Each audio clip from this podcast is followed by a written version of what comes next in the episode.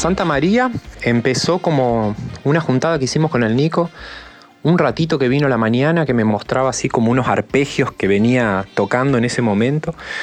Me acuerdo que los modulamos así, grabamos así rápidamente, los escribimos en MIDI. Fue como uno de los primeros temas que salió, ¿no? Así, tenía ya su tiempo. Este, era una secuencia así que teníamos de arpegiadores.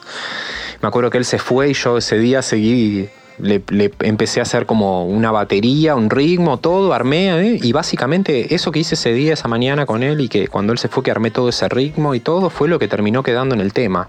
Casi que no se cambió nada. Después le hicimos muy pocas cosas así de arreglos. Pero no tenía letra, no tenía ideas vocales ni nada.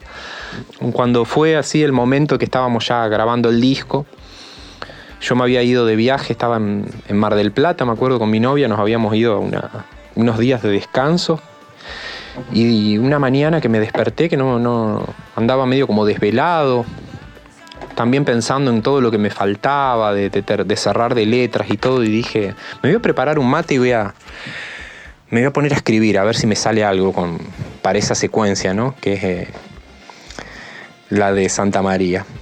Y, y se me vino a la cabeza este, la temática de los curas pedófilos, ¿no? Y armar como una especie así de sátira este, en las cuales hay distintos personajes, un rector de una institución así como religiosa, católica, eh, y que cantan, unos curas, distintos personajes, y hablar ¿no? de una temática que es muy, muy actual, ¿no? que tiene de toda la vida en realidad, pero me acuerdo que lo escribí así medio de un saque y así que cuando volví de esas vacaciones fui, lo grabé y también así quedó.